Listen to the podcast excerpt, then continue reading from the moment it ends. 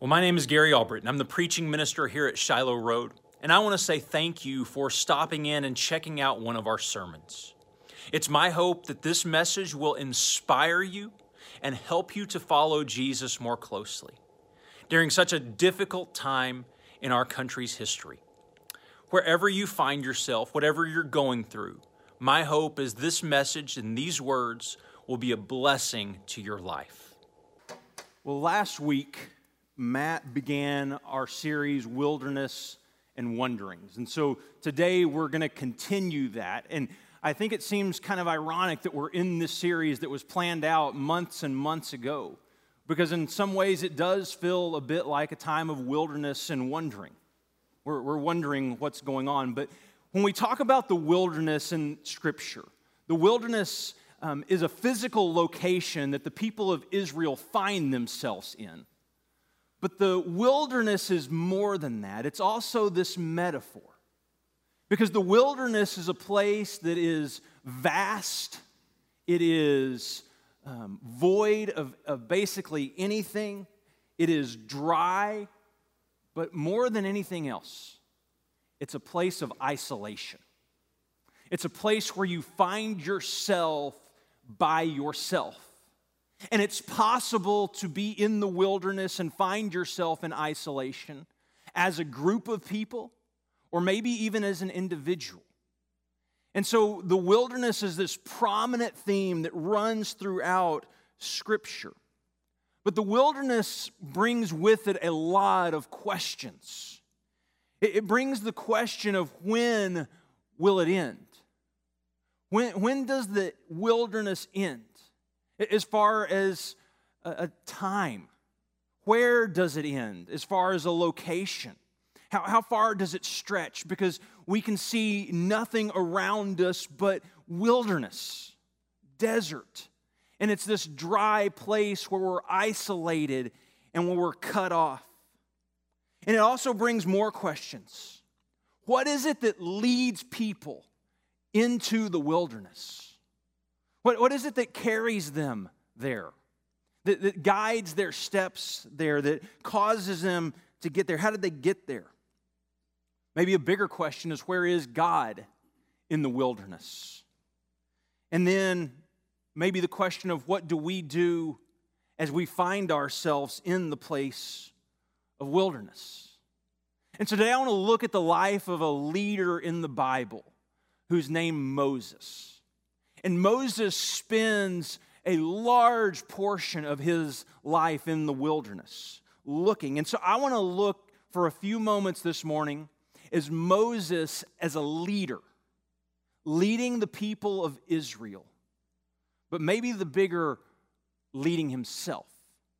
John Maxwell says that leadership is influence, and everyone has influence somewhere.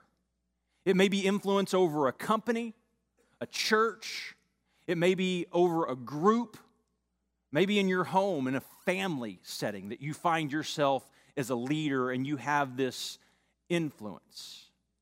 But I want to talk about a really specific area this morning of leadership, and it's the ability to lead yourself. Because the most difficult person you will ever lead is yourself. You can stand before people and you can try to lead them.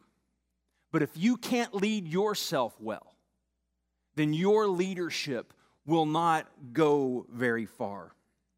And so I want to start towards the end of this first little section of Moses' life. It's 30 years, 40 years into the life of Moses. And Moses has had this crazy life especially by our standards today. He was basically abandoned by his mother, and there was good reason, but he was placed in a basket and kind of put up for adoption.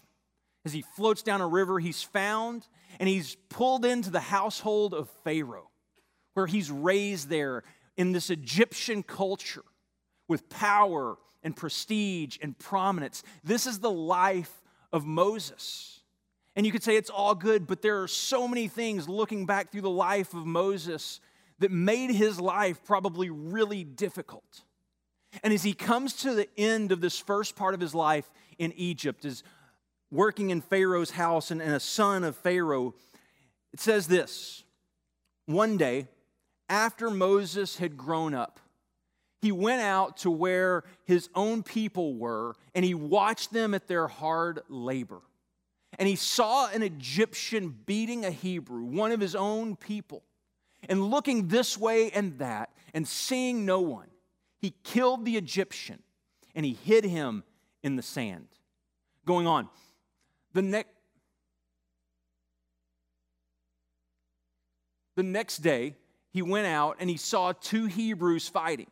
He asked the one in the wrong, Why are you hitting your fellow Hebrew?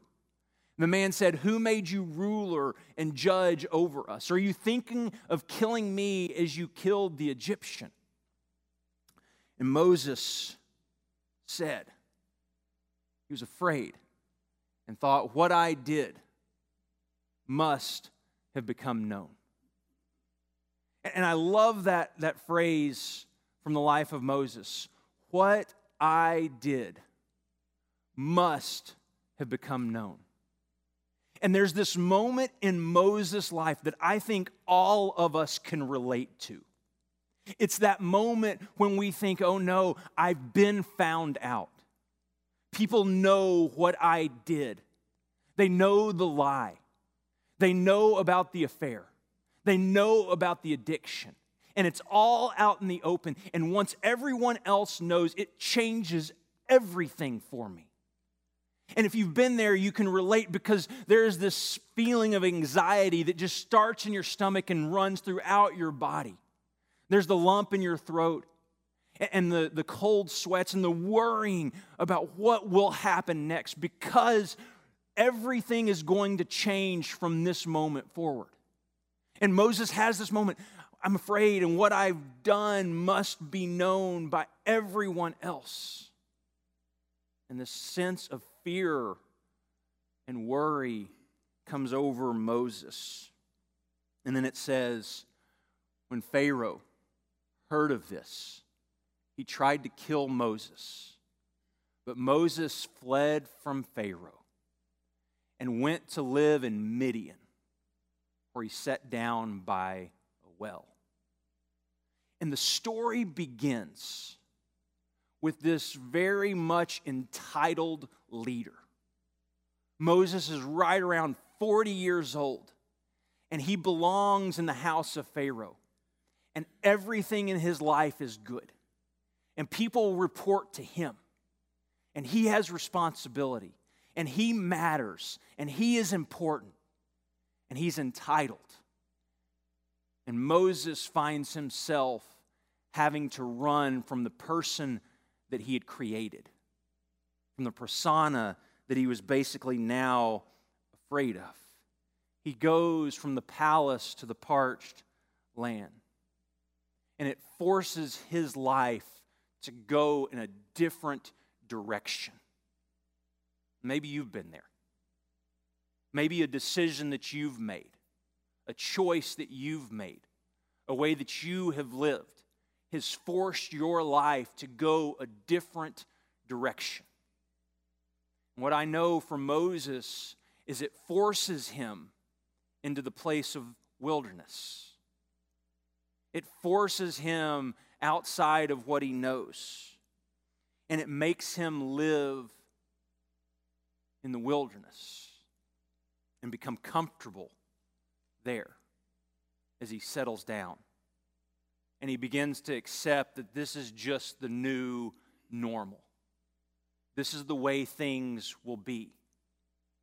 And it seems hopeless when you find yourself in that place. It's the question will things always be as they are now? What a question for our world right now. Will things always be like this?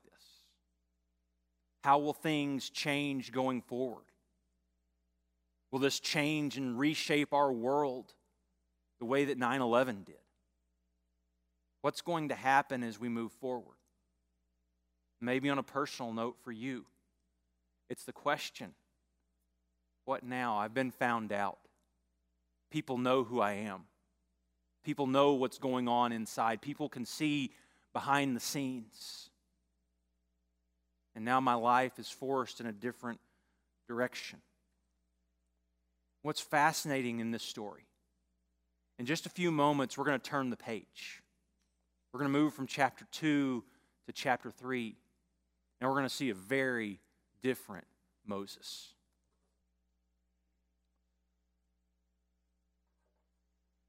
So I said just a moment ago that we were going to turn the page and move from chapter 2 into chapter 3. And when we do that, we see a very different leader, a very different person. And so I want to read from Exodus chapter 3.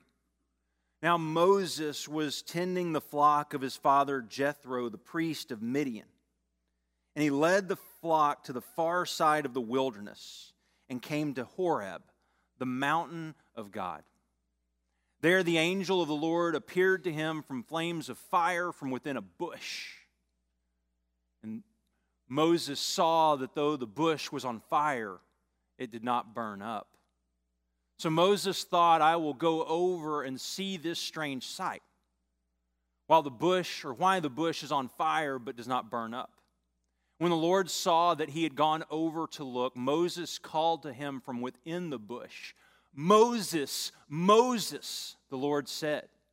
And Moses said, Here am I. Do not come any closer, God said. Take off your sandals, for the place where you are standing is holy ground. And then he said, I am the God of your father, the God of Abraham, the God of Isaac, and the God of Jacob. At this, Moses hid his face because he was afraid to look at God.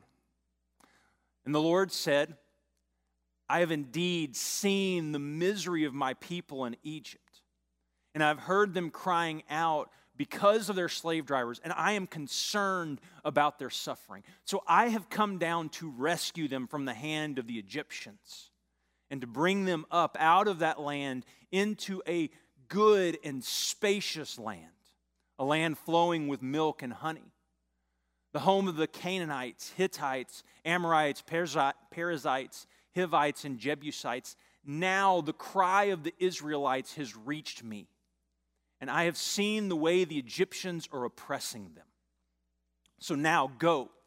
I am sending you to Pharaoh to bring my people, the Israelites, out of Egypt. But Moses said to God, Who am I that I should go to Pharaoh? and bring the Israelites out of Egypt. Do you see such a dramatically different Moses? Now, granted, this is about 40 years later in his life. Moses at this point is near the age of 80. And he's gone from this very um, entitled leader who is so sure of himself and the strong sense of justice to a very reluctant leader. He's, he's not sure of what's happening. And if you listen to the rest, you can almost hear the tremble in Moses' voice as God calls him.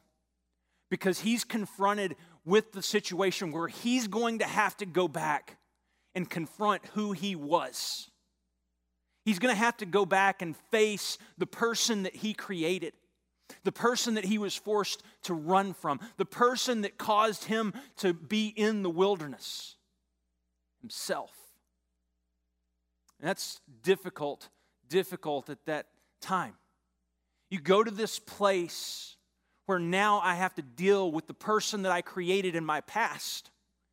And our past will hang over us and it will haunt us. But what Moses must learn first in the wilderness is that he must lead himself. So Moses learns that he must first lead himself through the wilderness before he can lead Israel through the wilderness. Before he ever gets to lead other people, he first must lead himself. He must become comfortable in his own skin, comfortable with who he used to be and now who he was, comfortable with what he did and comfortable with his past, as painful as it might be. And so Moses, tending the flock, someone else's flock, his father in law, walking through the wilderness, and he sees a bush that's on fire. And this voice calls out from within the bush and says, Moses, Moses. And it grabs Moses' attention. It, it wasn't that it grabbed Moses' attention through a voice, it grabbed his attention because he saw it. And it wasn't until he saw the bush on fire that God spoke to him. There's a lot of ancient rabbinic tradition around this passage. And one of the traditions says that the bush had been on fire this whole time. But it was only after 40 years in the wilderness that Moses was able to actually see it, to notice it. I love the way the ESV translate it, translates this verse. It says that Moses said, I will turn aside and see this great sight. I'm going this direction. I've been forced this direction by my choices, by my mistakes, by my past. And I've been going and going and going, but now I notice something. After 40 years in the desert, in the wilderness, I noticed something that I had not seen before. It opened my eyes to see things around me differently. And I think our past can do that. As we journey, we begin to see the world differently. As it hangs over our head and it feels heavy and weighty, and that thought of what I did must have become known begins to settle in, and we begin to live with it and we become comfortable with it. It becomes very difficult to see everything else. It becomes very difficult to hear the voice of God. I noticed this morning, the last few days, I said have been hectic trying to figure out what we do and how we respond as a church, where we go and how we meet and how we gather, and all the plans and the preparation and the, the technology side of this. How is it going to work? And I've noticed I've done a lot of good things for God, but I haven't spent as much time in the presence of God. I think life does that to us. It makes it difficult. And so 40 years later, Moses' voice changes. And God tells him he's going to go to Egypt, Egypt to go to see Pharaoh and tell him to let the people go. Moses says, I'm not good enough.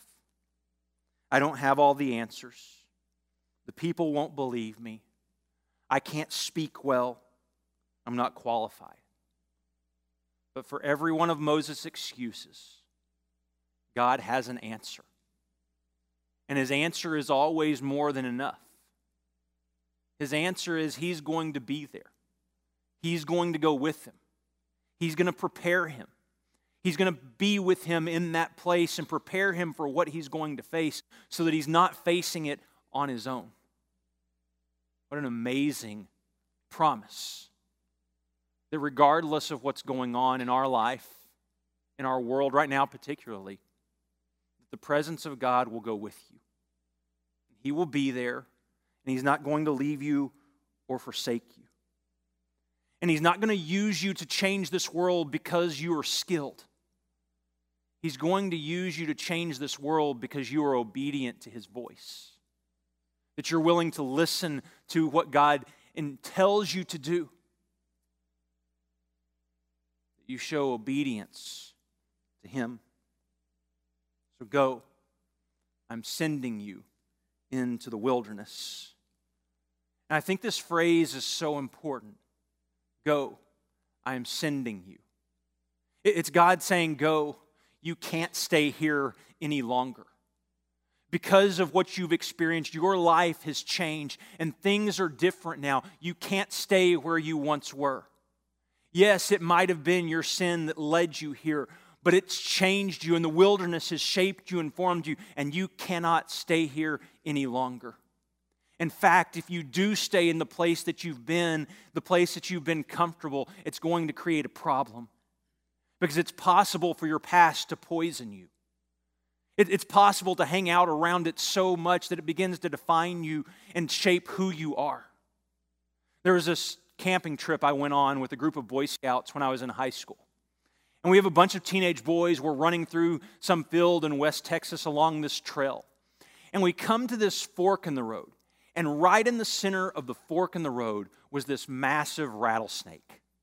And it's sitting here looking at us. I didn't take this picture. Um, thank you, um, internet. Um, but we run into this rattlesnake.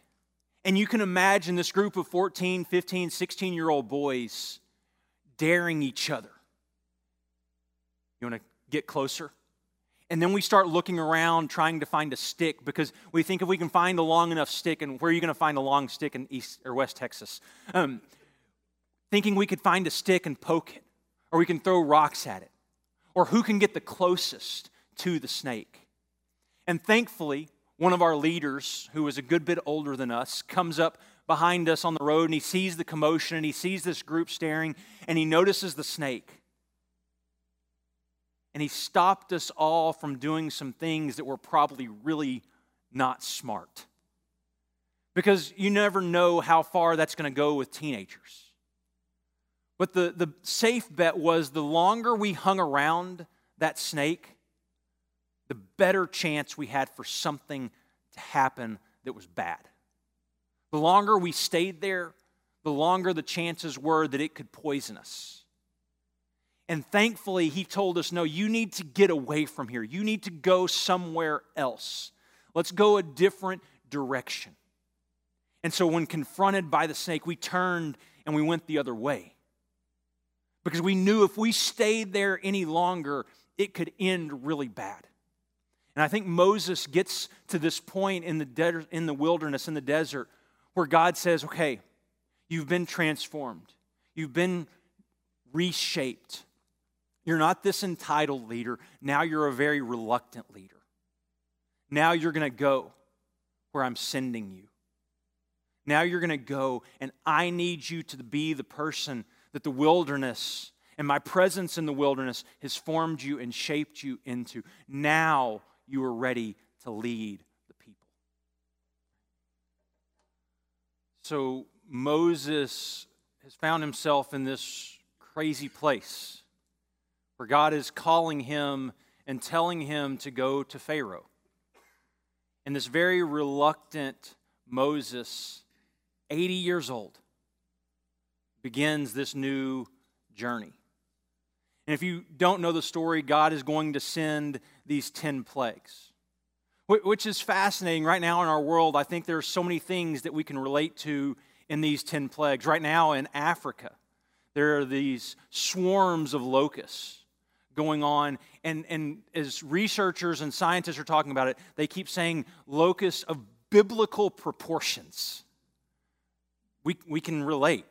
We, we know that this is part of the story of Moses. Or even right now with this coronavirus that's sweeping the globe, God uses those things that look so bad to bless those people, to bless the people of God, and to lead them and to set them free somehow good comes out of it.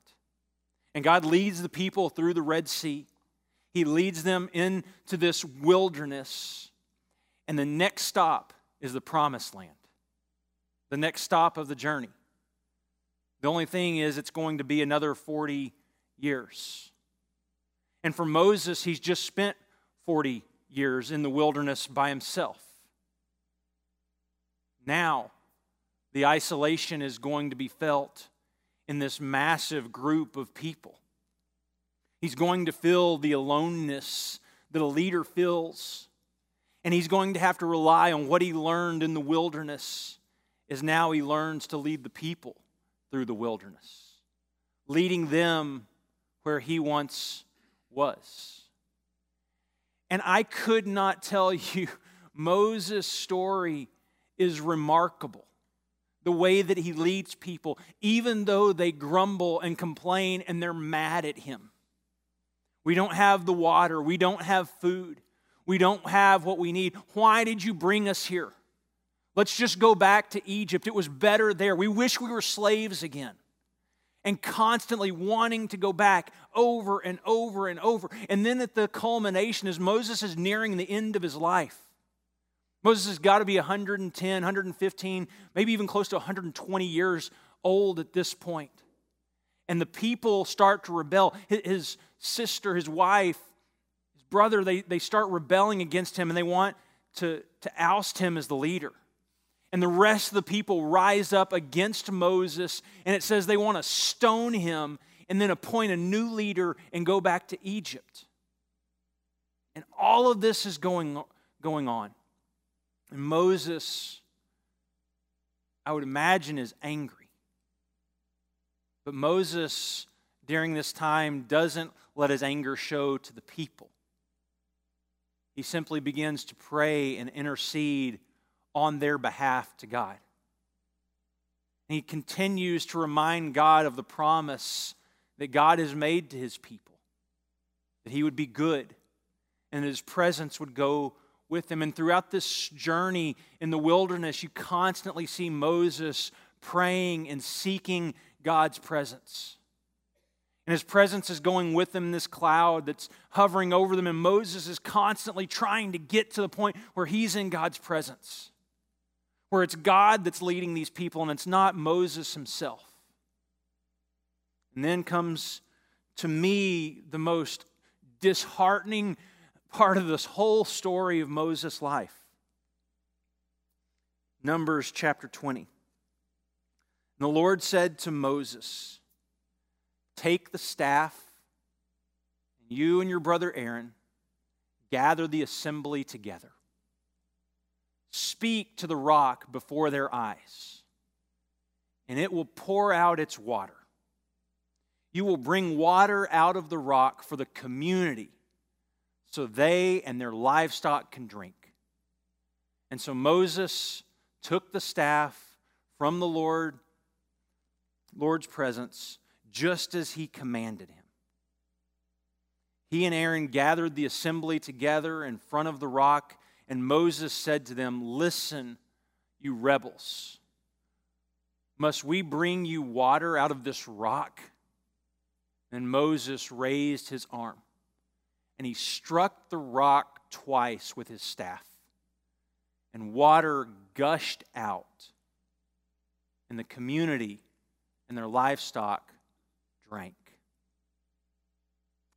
But the Lord said to Moses and Aaron, Because you did not trust me,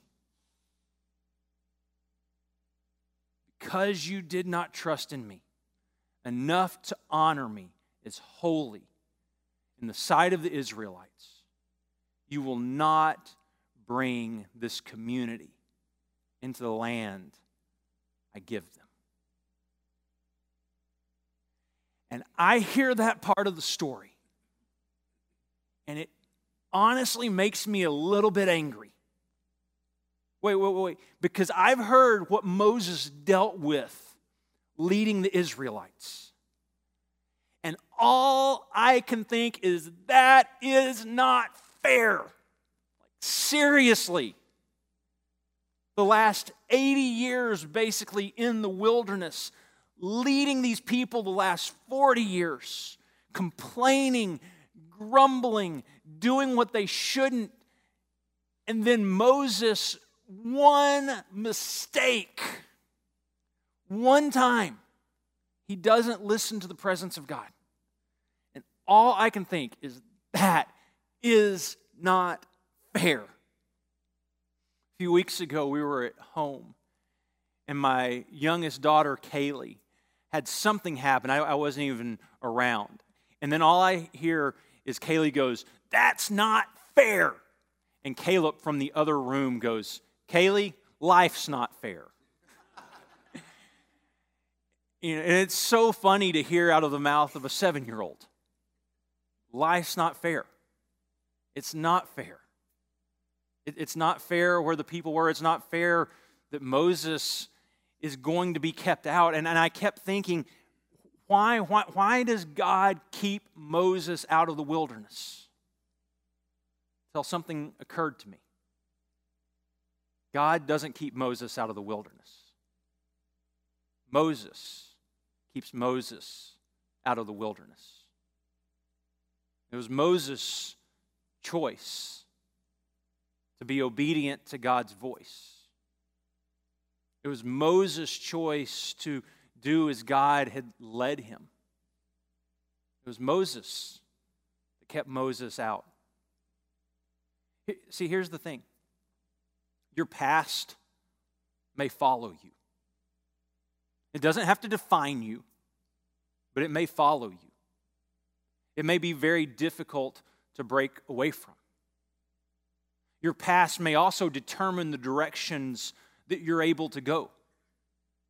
Your, your choices and your past may determine whether your marriage makes it or not. Your, your choices may determine whether you get to keep your job or not. Your, your choices have consequences, and your choices will affect other people. They always do. And here's the thing I don't think it was Moses, there's no possibility you could ever get in, but I do think it's Moses. You're out of time. This is where life will end. And that's what's so funny about this story. We always think about the wilderness as just this phase that we're going through. You know, you hear people say that, you know, the desert is not the destination, it's just something that you're going through. But what about for Moses? For Moses, the wilderness will be the end. For Moses, that's where the story will find its conclusion for his life. And Moses' life ends as he climbs up onto this mountain, the side of this mountain. And there he can look out and he can see the promised land. And yet, all the time in this story, from the time that Moses strikes the rock to the moment that he dies on the side of the mountain, overlooking the promised land, you never hear Moses say, This is not fair. God, why don't you give me another chance? You never see him begging and pleading, no, we've got to go. Because in my mind, that's what his life, those last 40 years, have been about, is getting everyone, including myself, to the promised land. That's the most important thing. I've got to get the people there. And then I'm going to die with the promised land just right beyond my touch. I'm never going to experience it. And my thought is this has got to be so disheartening. How, how in the world could this happen to Moses, who's led so faithfully for so long? And I noticed something in the story. Something struck me as I was reading it over and over and over. God does not leave Moses. He tells him, You're not going to go to the promised land. But he does not leave him, he does not abandon him, he does not give up on him. In fact, he still uses Moses to lead the people just to the edge of the promised land and appoint a new leader. And you think, how in the world how in the world could Moses spend his whole life striving for this one thing? Just to get to the promised land and get so close you could touch it and then not get to go in. How in the world could Moses possibly be comfortable with that? How could he be at peace and how could he not be angry? Something occurred to me. See, it wasn't that Moses didn't want to get to the promised land. No, it was that Moses had found something better than the promised land. It was the presence of God. That there was something that Moses found that he could be at peace with. Yes, I understand I'm not going to get to the promised land, the place I've been striving and working my whole life to get to. I understand I'm not going to get it, but I'm okay because I've already found what I have been searching for this whole time and what I have been leading people to. I've had it the whole time and I just didn't realize it. It was the presence of God and it has been with me all along. It never has left me, it has always led me. Even when I made mistakes, even when I was disobedient, the presence of God was there. And I think right now in our world, people need that reminder more than ever. That no matter what is going on around you, no matter what kind of wilderness you find our, yourself in, or we collectively find ourselves in, no, no matter the wondering and no matter the questions when will this end? Where will this end? Where is God in this moment? The, the answer is God is there with you.